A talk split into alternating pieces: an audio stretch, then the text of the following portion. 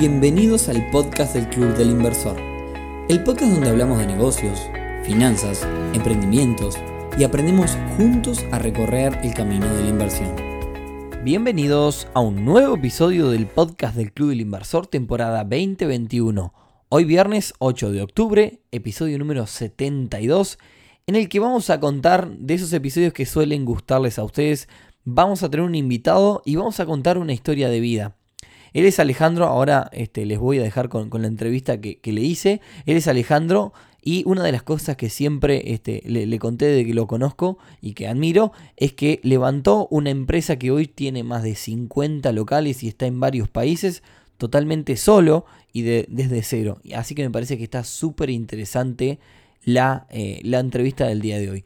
Así que sin más, los voy a dejar con la entrevista que le hice a Alejandro Schein para que él cuente un poco de la historia de Zenit, su empresa. Bueno, Alejandro, bienvenido a este episodio del podcast del Club Inversor. Muchísimas gracias por, participar de, esta entrevista y por, tu tiempo. Este, me parece que, como hablamos ahora antes de arrancar a grabar, que va a ser una entrevista que va a estar bastante, bastante interesante, porque me parece que tenés una linda historia para contar. Pero así que, sin más, eh, vamos a arrancar que más que te presente yo, te, eh, auto presentes y cuentes un poco quién sos este, y, bueno, empezamos a, contar un poco, un poco tu historia, que me parece que va a, ser, va a estar súper interesante para todos los que escuchan este podcast, así que te doy paso nomás. Nico, muchas gracias por la invitación. Para mí es un placer y fomentar el emprendedurismo en Uruguay y, este, y el mundo es de lo que hacen. Entonces, este, con esa premisa, le voy a contar un poco la historia mía, de cómo empecé, cómo nos desarrollamos y cómo estamos sobreviviendo a, esta crisis, esta crisis del COVID, que, bueno, sanitariamente ya pasó, pero bueno, todas las secuelas sí quedaron y, y hay que reinventarse todo el tiempo para salir adelante. Bien, contanos, presentanos, presentate un poco quién sos, ¿no? hay gente que no, no, no sabe, no te conoce y demás. Es, bueno, Alejandro Jane, tengo 47 años, soy licenciado en marketing, he hecho varios posgrados en marketing estratégico y en administración de empresas. Estoy casado y tengo tres hijos.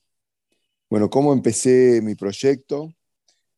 Fue así, yo este, estudiaba la licenciatura de marketing y un día un profesor me entrega una carpeta para que analice mi, mi, proyecto final, era el mercado del camping. Yo nunca había ido a acampar en mi vida y, este, y trabajaba en una empresa familiar que vendíamos cuero, industria prima, para la fabricación de calzado, marroquinería y vestimenta.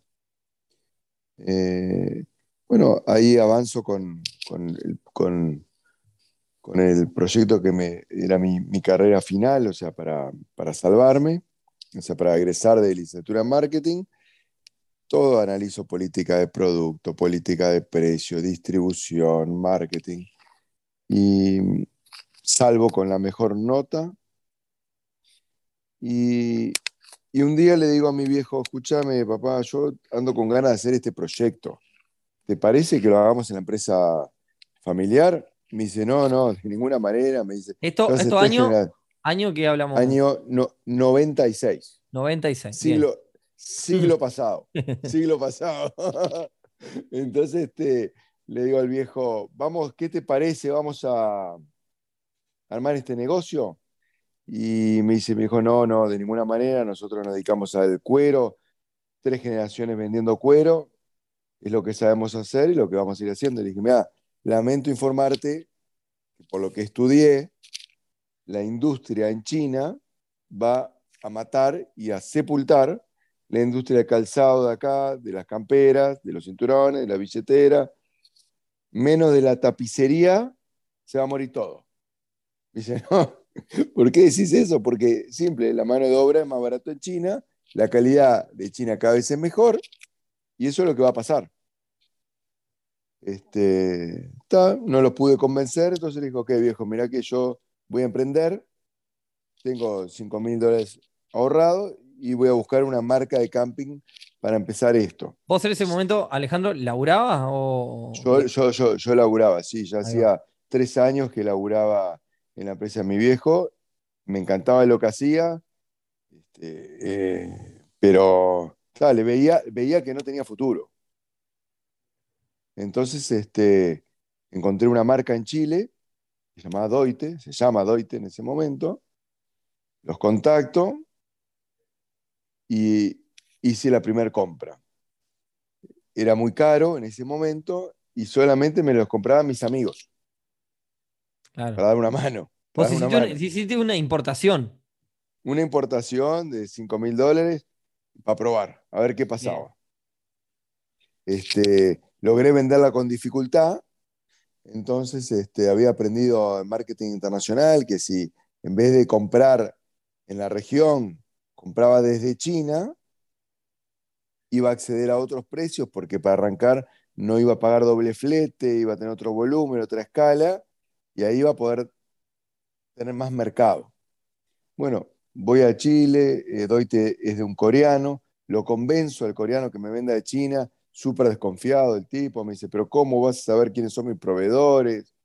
Este, ¿Vas a aprender del negocio? Y le dije, mira, tarde o temprano llego a donde haya que llegar. ¿le entraste al coreano en frío así? No sabía ni quiénes ni quiénes eran. Yo ya, yo ya me conocía al tipo. Ah, bien, bien, bien. Pero, pero lo que le dije es, necesito que me vendas desde China directo, me marque lo que me tengas que marcar, ganame un 15%, un 20% de lo que te sirva, pero que sea poco para que yo pueda desarrollar el mercado uruguayo y apostar en el futuro cercano, ayudarte a desarrollar sur de Brasil y si vos no podés Argentina, yo lo, yo lo atiendo. Imagínate que yo tenía 23 años en esa época. Este, bueno, sonó bastante convincente la cosa y el tipo acepta venderme desde China directo, para lo cual había tenido ahora otro problema, que necesitaba conseguir crédito en los bancos. Mm. Porque yo Mm, Vos eras una empresita que había importado 5 mil dólares y más nada. Tres veces había importado. Primero 5, ah. después 7 y ah. medio, después 10, ah, después 15, pero no, o sea, eh, no tenía plata para, empezar de verdad. Claro. Entonces, este, bueno, fui a hablar con mi viejo. Mi viejo me dijo, mira, plata no te voy a dar, lo que vamos a hacer es voy a firmar una fianza solidaria en el banco que dice que si a vos te va mal, yo pago la deuda. Te salió en garantía.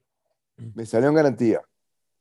Que eso iba a generar mucha más responsabilidad hacia mí que que me prestara la plata y que le dijera, viejo, mirá, no, no vendimos. Sí, sí, sí. Este, entonces, este, bueno, ya tenía el aval bancario, empiezo a importar y el mercado meta era los supermercados, tenía un esquema de trabajo espectacular porque trabajaba en una oficina sin personal ninguno, un showroom donde le vendía a las principales casas de camping, que en ese momento había muchas casas de camping en Uruguay. En la calle, en la calle Uruguay justamente tenía tres clientes gigantes que desaparecieron, se llamaba La Sirenita, eh, Gran Aventura, Cafrán, habían, había mucho, mucha casa de camping, o sea, estaba de moda el camping. Entonces este, le vendí a ellos y le entré a un supermercado, entré fuerte, fuerte a la tienda inglesa y le vendía mucho a los free shops. Pero ahora te voy a contar una anécdota interesante, cómo le vendo a la tienda inglesa. Bien. En, ese momento existían, eh, voy a ofrecerle y, y, la tienda inglesa me dice, no, no, es muy caro esto, aparte de Doite que es, no la conoce, la marca. No, imaginemos que no existía Internet, ¿no? O sea, hace veintipico años no, no, estaba desarrollado Internet, no había mail, no había web, no había nada. Pero había una cosa llamada los cuadernos de queja, que no creo que siga existiendo en ningún lado. entonces este, agarré y mandé a mi vieja, a mi hermana, yo también, a, a la tienda inglesa de Casa Central y en la sección de camping, hola, vengo por una carpa doite. No, no hay. Queja. Carpa doite, carpa doite, vengo a buscar carpa doite, no había. Entonces yo aparezco, aparezco al mes y digo, a la parte de compras, hola, ¿qué tal? Soy de Doite, vengo a ofrecer mi producto. Ah, justo te estaba buscando, me dicen los tipos. justo te queremos comprar, ¿entendés? Y ahí empezamos una relación muy fuerte y fue justo coincidió cuando salen el mailing, ¿te acordás? Todavía sigue existiendo los mailing, pero en ese momento eran furor los mailing y me quedé con toda una hoja de atrás. Me acuerdo que me, me costó una plata, pero compré toda una hoja de atrás. Entonces, diciembre, enero, febrero, marzo, realmente, digamos, exploté. O sea, el segundo año ya facturaba un millón de dólares, yo teniendo 24 años. cuando decís que compraste, que compraste una, una hoja de atrás, decís. Del catálogo, del, del ah, ah, entendí, ta, ta, ta, Porque te piden un aporte. Claro, bien. Los, super te piden un aporte, ya sea para cabeza de góndola o para el mailing. Ah, y dije, no, no, dámela toda. Claro. ¿Entendés? Entonces, de repente, pasé a ser la marca del camping. Doite, la marca del camping era. Es que yo cuando te conocí, cuando te conocí, yo pensé que eras Doite. Te lo dije, me acuerdo que te dije. pero muchos amigos míos, todavía en los celulares debe decir Alejandro Doite. Era como mi apellido, ¿entendés? Sí, sí, sí. sí. Este, y, como, como estaba tan fuerte con la tienda inglesa, enseguida me llamó el devoto para comprarme. Y cuando abre el Shant, este, me llaman y me dice, mira, te queremos comprar, no sé qué, necesitamos un aporte de 20 mil dólares para darte la exclusividad de la góndola. Dije, déjamelo pensar. Cuando me voy por ahí, paso por portones, shopping, y pregunto, ¿cuánto vale acá un, poner un local? dijeron, 20 mil dólares. Quiero uno, le dije. Y ahí empecé a hacer el clic de ser mayorista a minorista. Bien, a pasar al público, al usuario final. Entonces, este, en el año noviembre del 99, abro el primer local en Montevideo Shopping. Eh, ahí me acuerdo que trabajé un año entero de 10 a 10. Sábado, domingo, todos los días. ¿Vos atendías el local? Atendía al público y de ahí, de ahí atendía a los clientes mayoristas también, porque tenía el depósito tercerizado. Sí, sí, sí, sí, entiendo. No, esto, esto para la gente que nos, pregunta, que, o sea, que piensa que a montar un negocio es, eh, me, siento a mirar series en mi casa y pongo a un flaco que, me atiende todo, digo, no, eh, vos, como hablamos antes de arrancar a grabar, vos te pusiste a trabajar en tu local, ¿no? Eso no es, no es... Como yo, yo descargaba camiones, entregaba, cobraba, vendía. Eh, es como la publicidad del flaco de Santander, ¿viste? Hace todo. Sí, sí, sí. Este, entonces, mira qué interesante esto, Nico. Eh, yo abro en noviembre del 99 en Montevideo Shopping y exploto la venta hasta turismo.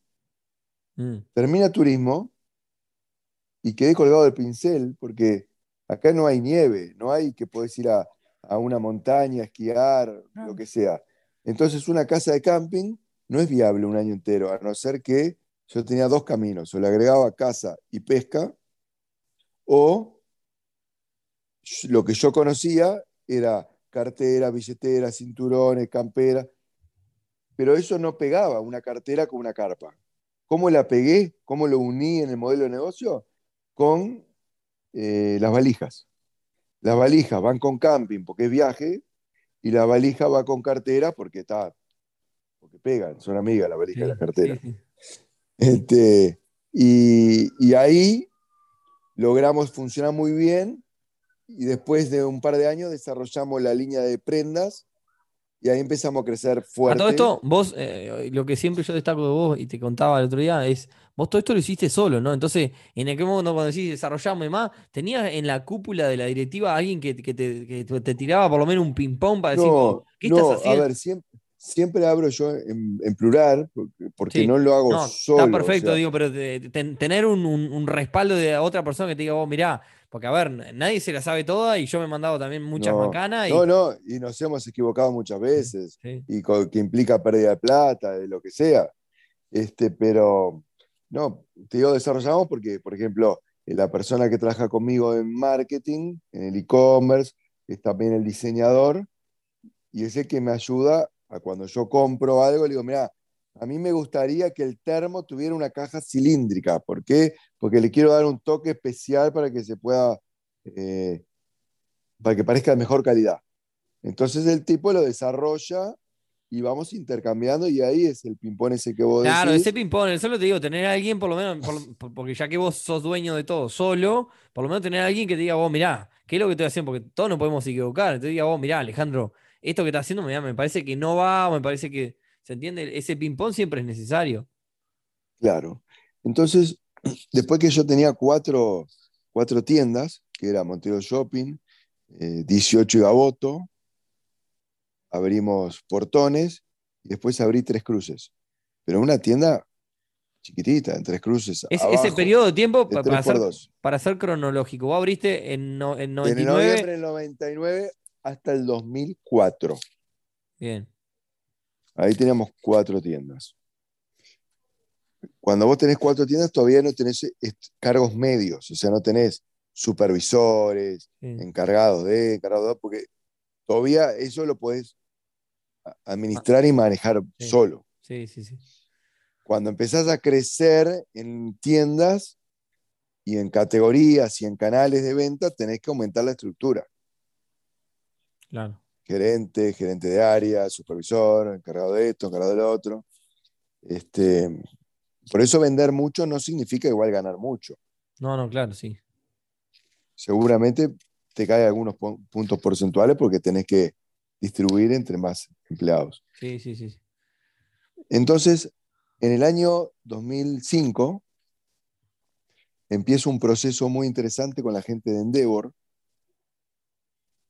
Este, para los que no saben, Endeavor es una organización que ayuda a los emprendedores a desarrollarse para fuera del Uruguay y para generar valor para dar más empleo.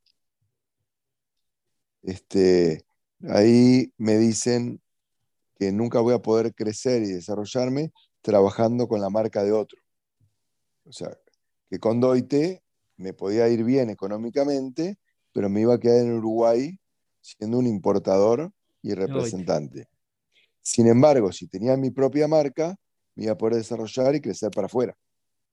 Que de hecho fue lo que hicimos y empezamos a abrir, cuando hicimos la transformación de Doite a Zenit, esa noche no dormí prácticamente porque no sabía qué iba a pasar, porque yo estaba bajando todos los carteles de Doite y subía los carteles de Zenit. Por más que había hecho un proceso de seis meses donde tenía las bolsas, eran de una cara decían Doite y la otra cara decían Zenit, y el uniforme decían Zenit y atrás decía Doite. Cuando hacemos el cambio, va de la mano porque con el, con el crecimiento de las franquicias, empiezo a hacer franquicias. ¿Pero por qué? Porque para yo desarrollar mi marca en China, yo tenía que comprar más cantidades. Tenía que, para llegar a los famosos MOQ, que significa Minimum Order Quantity, para que hagan con mi marca, me, o sea, ¿qué está primero, huevo o la gallina? Yo para comprar mucho tenía que tener muchos canales que vendieran mis cosas. Entonces armé el sistema de franquicia adaptado a Uruguay, donde no cobrábamos fee de ingreso ni royalty para publicidad, y lo que sí queríamos hacer es transformar un canal de venta en un negocio logístico. ¿Qué quiere decir? Que si yo te, lograba tener una tienda por departamento o por ciudad importante, yo cuando iba a llegar el contenedor de saco a dormir, te iba a preguntar, Nico, ¿cuántos sacos te mando? No iba a tener que ir a tu tienda, Nico, por favor, comprame saco a dormir, Claro, y mirá qué lindo que son, que quiero venderlos. claro. Ah, Cambiaba, era otro idioma lo que hablábamos, ¿entendés? Sí, sí, sí, entiendo, entiendo, entiendo, perfecto. Y para y ahí Sí. estamos, entonces vos ya ahí arrancaste con el proceso Endeavor, eh, ya estamos, estamos hablando en qué etapa, qué año. Eh, en el 2005, y Bien, ahí muy bien. empiezo a ir a China con el gorro de Zenit. O sea, hasta desde el 2003 al 2005, poner yo iba a China a comprar, pero compraba mercaderías varias. Bien, Lo que me gustara ahí con la marca del proveedor. Bien. Y Ahí me imagino que también todo, todo un desafío, ¿no? Ir hasta China, o sea, medio que, que digamos, Como- Nico, yo hablaba un inglés básico. Cuando decido ir a China, me contrato una profe china sí. que me enseñe inglés para hablar como los chinos. Ah, mirá, Y, y, este, y me acuerdo que fue tres meses, dos horas y media por día. en China me encanta, me siento cómodo con la cultura china y logro hacer alianzas muy fuertes con proveedores de ahí, de las distintas categorías que trabajamos nosotros, como ser valijas, mochilas, termos, ropa, y empezamos a desarrollar cada cosa con mi marca. Todo era ponerle mi marca y agregarle valor, mejorar el producto de tal forma que vendiendo directo al público yo hubiera, obtendría una ganancia muy buena, pero estaría vendiendo 30-40% abajo de las marcas famosas. Bien. Claro, sí, sí, sí. sí. entonces, yo te desarrollo una campera, la misma campera de Nike, que venden tres palos a dos. Claro, entiendo. Este, la, misma mochila de Samsonite la hago con marca Zenit, 30-40% abajo. Y siempre trató de agregarle valor. Y ¿Auspicia este episodio? claro, algo así de la historia. Entonces, este, eh, increíblemente, me contacta una persona de, Bolivia que, vio, había visto Cenita en Punta del Este y que le gustaría llevar Cenita a Santa Cruz. Y ahí para el exterior cambié el speech, dije, ok, ahora sí, si querés ser exclusivo, te cobro una master franquicia y cobramos master franquicia para un país pues, en 80 mil dólares. Eso nos permitía a nosotros darle los planos del local, el software, eh, el marketing, todo como un sistema enlatado. ¿Y hay, qué modelo de negocios tenías con el exterior? ¿Te compra mercadería a vos o vos le importás derecho a Bolivia? Ahí está, me compra mercadería que yo le vendo desde China a ellos, como me vendía Doite, o le vendo desde la zona franca de Uruguay. Claro, entiendo, entiendo, sí. Ahí, digamos, tú, ahí, la ventaja tuya fue el, haber, eh, haberte sabido mover bien en China y, tomar las buenas decisiones. O sea, vos cada vez hoy que importás, ¿vas a China o, ya más o menos? Bueno, ahora realmente yo iba, al principio iba cuatro veces por año, pues bajé a tres, después iba a dos, y ahora hace dos años que no voy. Yo hace 20 años que viajo, pero hace dos años que no voy a China porque, porque trabajo con los mismos proveedores de siempre. Claro, sí, ahora, sí, entiendo. Ahora no inventé nada, o sigo con los mismos. pero si no, siempre voy y busco un proveedor nuevo de algo y, y traemos cosas nuevas y desarrollamos. Y, pero hay que ir, es fundamental el cara a cara, no existe comprar. Eso te iba a decir, ¿no? WhatsApp. O sea, la pandemia nos exigió ese camino. De hecho, ir ahora a China requerís 20 días de cuarentena para empezar a trabajar. Es así inviable. Sí, más bien.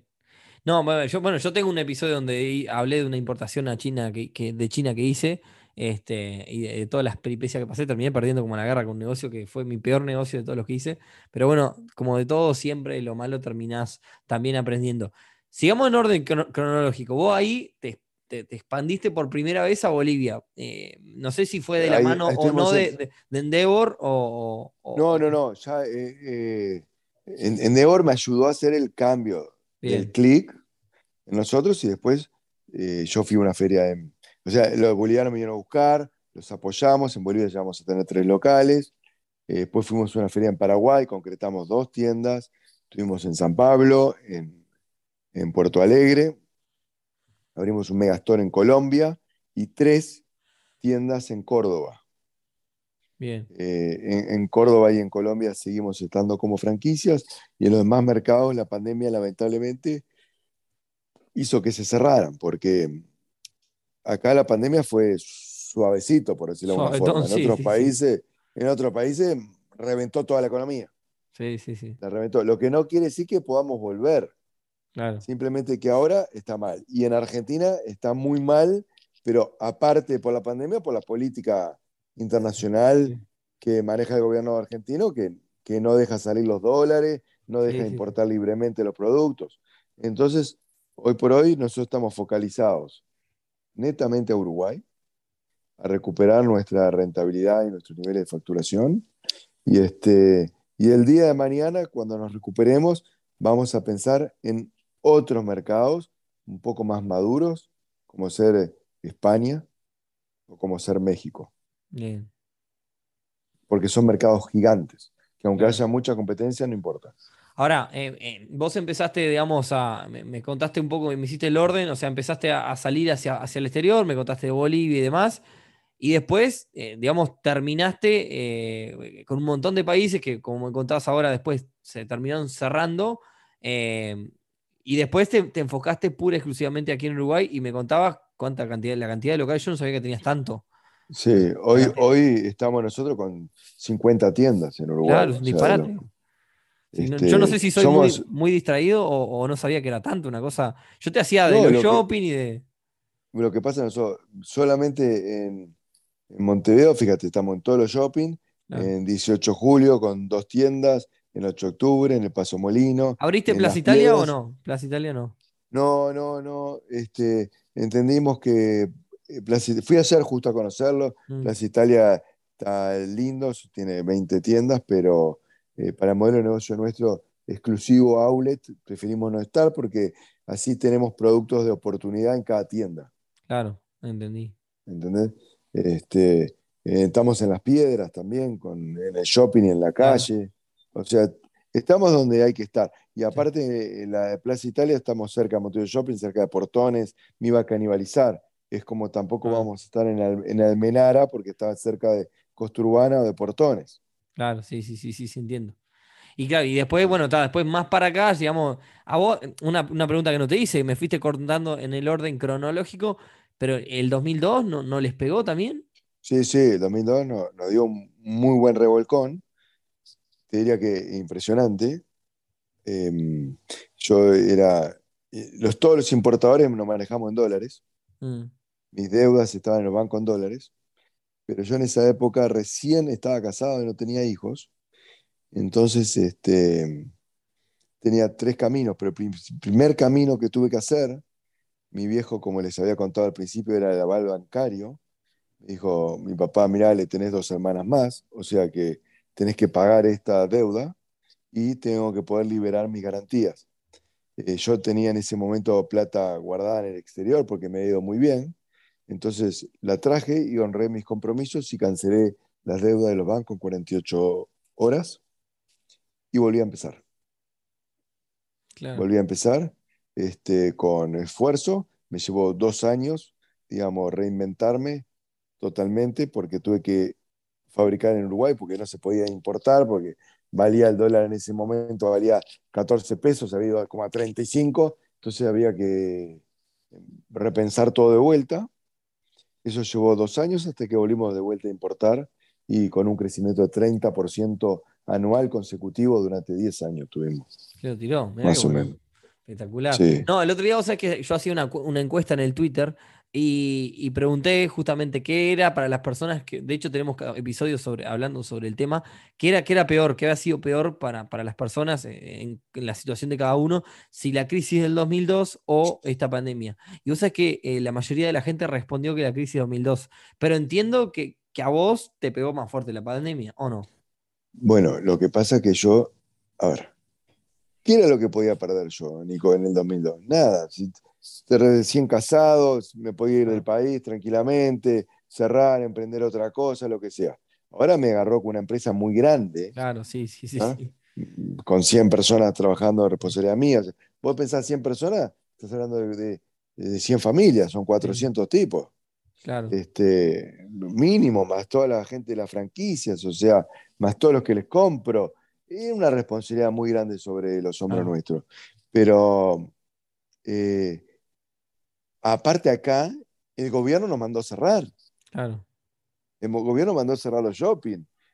Imagínate que no existe ningún business plan, ningún plan de negocios, que vos vas a trabajar y te va a caer la venta a cero.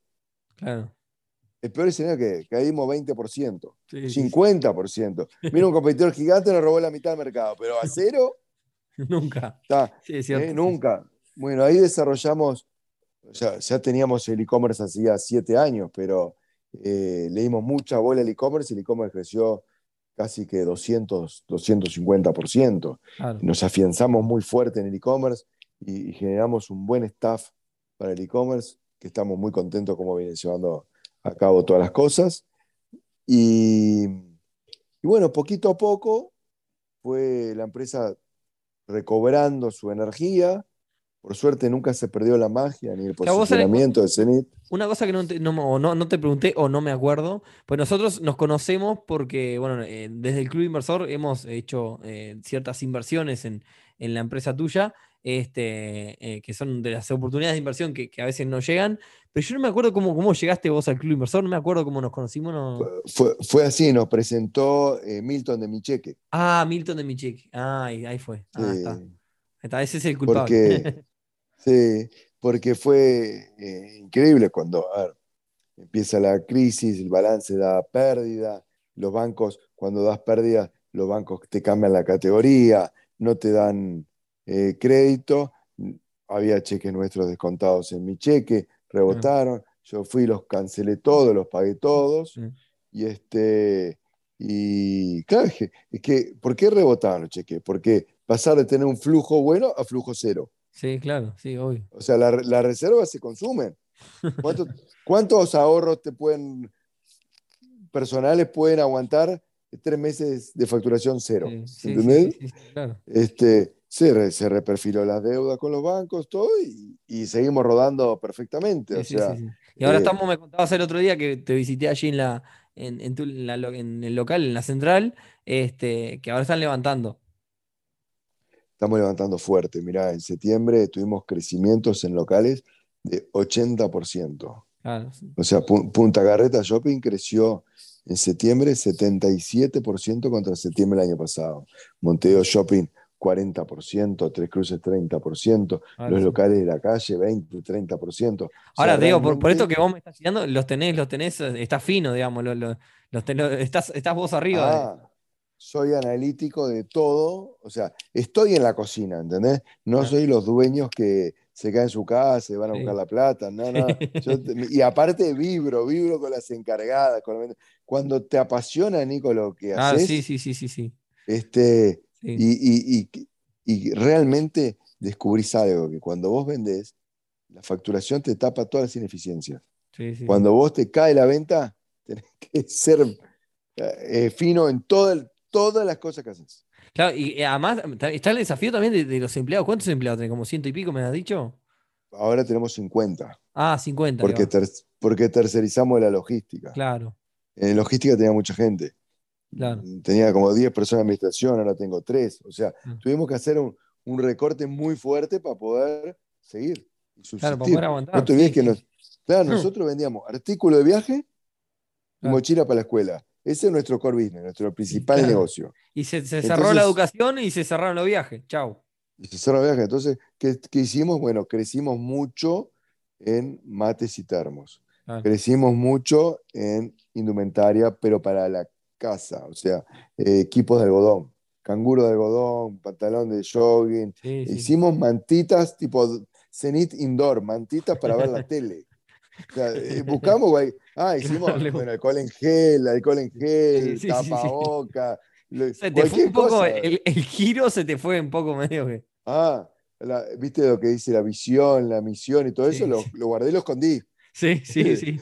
lo escondí porque era un tema de supervivencia.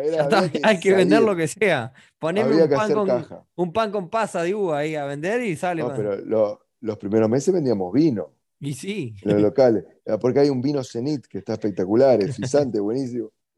Y este, no, bueno, eso, eso es un poco los desafíos, el, salirse del protocolo es el desafío también de, los, de los, emprendedores y, de los negocios en general. Eh, la red está inundada de, gente que, que, habla de, negocio como si fuera tú una, y, quizás eh, incluso oportunidades de inversión que te muestran que andan en Ferrari, en los yates y demás, y como que fuera todo relativamente fácil. Vos el otro día me hablabas de mis ojeras y yo te, de las tuyas. y eso, eso es laburo, oh, es así. Eso es, es, estar atrás de, este mundo, ¿no? Y yo estoy todo, todos los días hablando con, gente que tiene su propio emprendimiento y compartimos esta visión, incluso hacemos de alguna forma un, este, el aguante, digamos, ¿no? Entre, entre nosotros, porque llega un momento que decimos, ah, nosotros decimos con los amigos que es tipo terapia de grupo a veces. la, terapia, esa es la palabra, la terapia.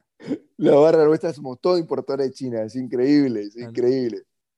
Y, este, y, charlas y todo, pero cuando te apasionan las cosas, primero que siempre te parece más verde el jardín del vecino. Sí, sí, sí. Cuando sos dueño querés ser empleado, cuando sos empleado querés ser dueño. ¿no? Sí, sí, sí.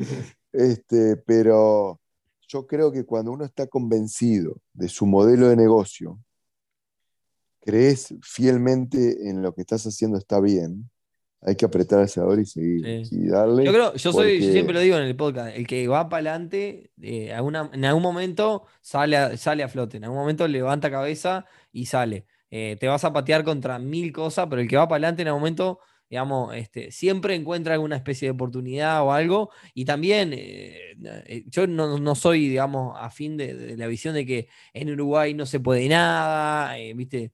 Este, no importa, a mí, yo soy los que piensa que no importa ni el gobierno de turno ni nada. Está, obviamente que una pandemia te condiciona, sí, claro, es una pandemia que mandó a la gente, a todo el mundo para, su casa y, le permitió, digamos, le, evitó de, gozar un montón de servicios. Pero, pero yo creo que el que va para adelante en algún momento sale adelante. Y ya te digo, lo que destaco, me ha que con un montón de gente este, que obviamente tiene muchos más años, más cancha y, un, par de ceros más en la billetera que yo, pero lo que digo es que eh, lo que destaco tuyo es que lo hiciste todo solo, ¿no? Yo te contaba recién antes de arrancar a grabar, yo todo lo que hice siempre fue con socios. Solo nunca levanté nada, digamos. Por más que a muchas cosas le meto un montón, ¿no? El podcast nomás, capaz que lo hago. Nico, ah, eh, como todas las cosas en la vida, tiene su pro y su contra. Mm. Muchas veces me gustaría tener al lado un par para intercambiar, dialogar. este, no estoy cerrado. Claro, sí, sí. Y siempre, y pienso que capaz que el día de mañana sí tenemos que vender una parte de la compañía para capitalizarla y volver a crecer a la velocidad que teníamos antes. Claro, este, Está en, en mi plan de negocio seguir creciendo porque tengo 47 años y porque me encanta lo que hago y porque hay una compañía como la nuestra es increíble, es como hermana separada al nacer, que la conocí hace cinco años en Colombia, que se llama Toto, T-O, T-O, que por suerte nunca va a poder venir a Uruguay porque están los zapatos, la cadena de zapatos se llama, se llama mm, Toto, ¿entendés? Que venden lo mismo que nosotros, mochila, valija, ropa, lente, los mismos artículos que nosotros, y factura 500 millones de dólares al año. Bien, espectacular. Y está, y está en 20 países. ¿Por qué no podemos lograr nosotros es una compañía que venda 30 o 50 millones. El rubro que vos estás me hace acordar a, esta charla ya se, ya se fue, pero me hace acordar a Marcus Lemonis. No sé si lo conoces. No, lo voy a Marcus Lemonis es un libanés. Eh, les paso a todo el que nos están escuchando. Es un libanés que tiene un reality show que se llama The Profit en Estados Unidos. Ah, sí, sí, sí. Eh, eh, pero hay Netflix también, ¿no? Eso, sí, sí, sí, es buenísimo que compran empresas media, media fundiditas y la levantan y todo. Sí, sí, pero el loco empezó como vos. O sea, el loco arrancó este, levantando una empresa de camping. Este, y se convirtió en Estados Viste que Estados Unidos el modelo franquicia y, cualquier negocio que ande medio bien, este, levanta fácil porque es una cantidad de gente enorme y con un poder económico bastante grande. Entonces, este, el loco levantó una, cadena de, así como Zenit, este, que, que digamos, este, en el rubro del camping.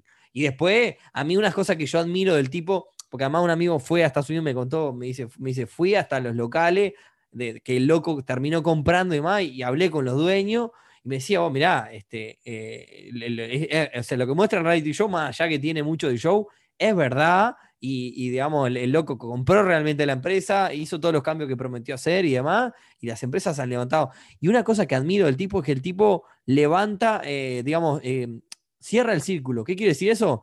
El loco se compra eh, la automotora que vende autos, se compró el taller mecánico, el lavador y más, y después termina, y, financia los coches, claro. Y financia los coches con su financiera, ¿entendés? Es una cosa, eh, cierra el círculo. O sea, una, una empresa suya consume otra empresa suya y la plata nunca sale del círculo, digamos. Siempre está, es una cosa eh, que es bastante interesante de hacer. El loco se fue comprando necesidades de, sus, de sus otras empresas, ¿no? Entonces, de alguna forma las levantó porque se convierte en su principal cliente de los nuevos emprendimientos que él compra. Está muy interesante, se lo recomiendo a todos los que nos están escuchando. Se llama The Profit en inglés o El Socio. Creo que está en YouTube y no sé qué, en, Daily Motion, en alguna plataforma está también. Este, es muy bueno para aprender. Eh, el loco cree lo que hace, la, ventaja que tiene es que el tipo se queda durante los primeros dos, tres meses con el control total de la empresa. Entonces, en los primeros dos, tres meses te mete los cambios elementales para que sigan los emprendedores. Pero, pero no me haces acordar, desde el primer día que te conocí me haces acordar de ese rubro, porque claro, estás en lo mismo y, y ta, este, un poco la, la forma de pensar de- del tipo. Este, pero, pero bueno, vale, no te corro demasiado tiempo porque si no, ya